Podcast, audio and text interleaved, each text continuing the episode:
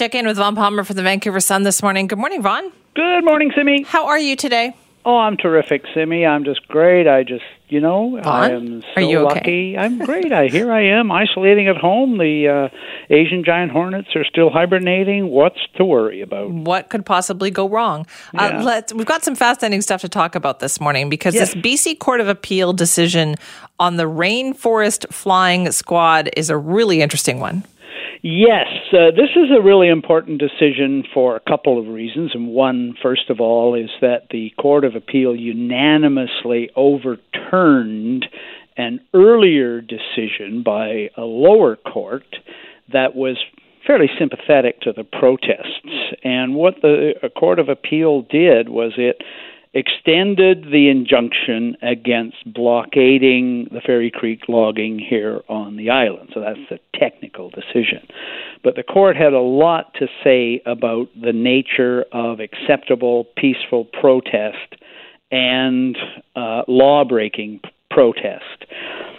It also said something I, I sort of hauled out. There's a lot of things in it that are interesting, and you can't really summarize a 27 page court decision in a few lines, but there is one thing that jumped out. So the the group that's been blockading logging here on Vancouver Island, and the premier's riding, by the way, uh, call themselves the Rainforest Flying Squad. Um, here's what the court said. Court of Appeal said unanimously in describing that group. They are a highly organized group of individuals who are intent on breaking the law to get their own way.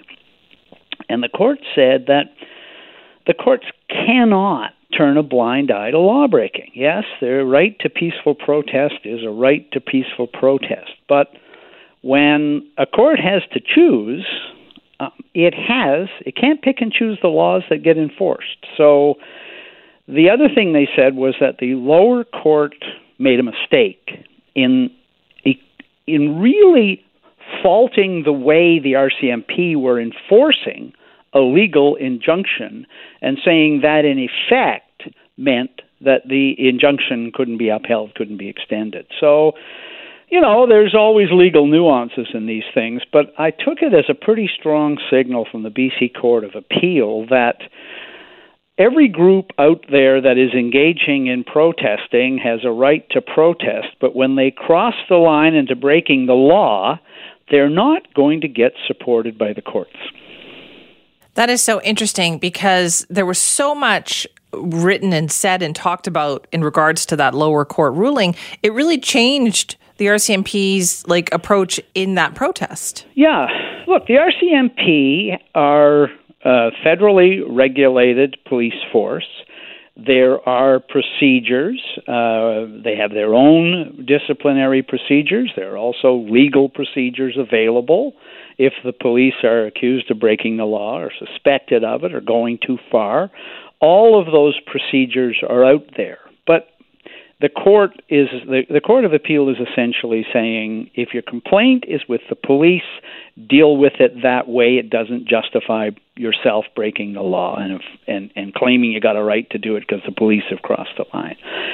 On civil disobedience it's the same thing. Look um, people choose to exercise civil disobedience and i would have to say that every guy out there in a wool hat with a GoFundMe page claims to be Martin Luther King or Gandhi, but the court is saying the court is not going to judge which laws can be broken and which laws can't be broken. If you don't like the law, yes, you can engage in civil disobedience and take the consequences, but in the long run, the way to change the law is to persuade the government to change the law or change the government. That's why we have elections. So there's lots of leeway out there for people who don't agree with the way John Horgan has proceeded on old growth logging. But breaking the law is not something that the court will turn a blind eye to. Okay, so what's next though? What happens to this decision now? Well, there's some suggestion they may appeal to the Supreme Court of Canada, and uh, hmm, I've been following this for a long time. It would not be the first time in history that the Supreme Court of Canada overturned the BC Court of Appeal, so there may be an opening there to do it. The High Court has to decide whether or not to take the case. And obviously, if they took the case, this could lead to new Supreme Court of Canada guidelines on how we deal with protests. But my right. expectation, Simi, more likely is that we will be looking at uh, perhaps a review of RCMP conduct, which is something that could be conducted separately. And I don't think the Horgan government is going to change its stand around what is going on in Fairy Creek. Okay, so there's that going on. Let's also talk about this convoy and the protest. And it's getting a bit messy, Vaughn, because some of the people involved in this protest are saying things that uh, other people are saying, I don't want to be involved in this. Yeah, so you know, I've heard uh, I've heard callers Dan W. and uh, to our our colleagues uh, Mike Smith's show and uh, Jas Johal Hall's show. I'm sure you've had the emails. I've had the emails. There is a certain amount of sympathy out there for the truck convoy. Uh, some of it is coming from people who feel sympathetic to truckers and the situation they're in. Some of it comes from people that are concerned about supply change. Uh, some of it comes from people that are just kind of fed up with uh, COVID 19 and vaccine mandates, and who isn't. But again, there's something going on here that I find really disturbing. And I'll refer people to a front page story in the National Post today by Rachel Parent or Perron. I'm not sure how to pronounce her name. Good story. You know, the Post has been sympathetic to some of the issues with the truckers, but it's also a, it's also a good newspaper with good reporters. And so she's dug into the record and the statements of the Canadian Unity Foundation, the Canada Unity Foundation, was one of the organizers of the truck convoy. And you read down in the story, and here's what she found on the website of that organization that helped organize the truck convoy. There is a memorandum of understanding there. It says the coalition is opposed to restrictions and mandates related to COVID 19. It also says this.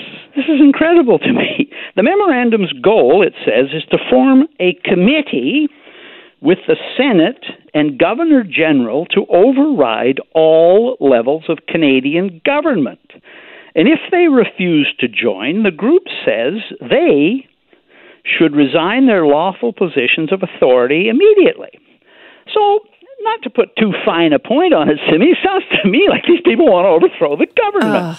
Yeah. And, you know, we've heard that some people uh, are equating it to Trumpism and all that, but I'm astonished that any respectable politician would associate him or herself with a group that stated intention sounds an awful lot like overthrowing the government and sedition. I mean, you I think any respectable politician would run for the hills and try to get as far away as they could. Well, it's interesting. It's interesting, Vaughn, that you say that because I think at the beginning, when it did feel like it was about truckers, right, and supporting truckers, that you did have some politicians jumping on. But I wonder if by the time this thing does get to Ottawa, if that will have changed. Yeah. No, and I mean, your news is carrying today concerns that there could be violence and so forth with this. And again, I'm sure that there's lots of people involved who sincerely don't want violence and sincerely won't take part.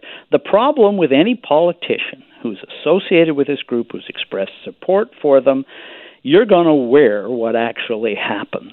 You're going to, if you don't distance yourself now, you're going to wish you did.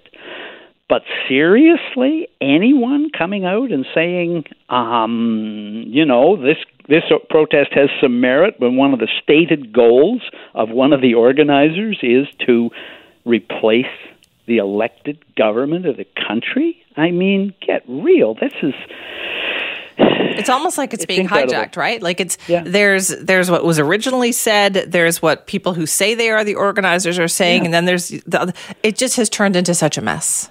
Yeah, and part of it is the poisonous spread from social media, right? Exactly. I mean, they'll say as many times as they want it's just about supply chains, but you don't need to spend much time on social media to find the equations to Nazism and fascist takeovers and wild threats and bizarre fantasies about the Constitution. Um, look, I mean, I guess it's very hard in this day and age not to to come across that because it's out there everywhere on all sides of the political spectrum. But still, I think politicians um, concerned about their own reputations should approach this protest with extreme caution.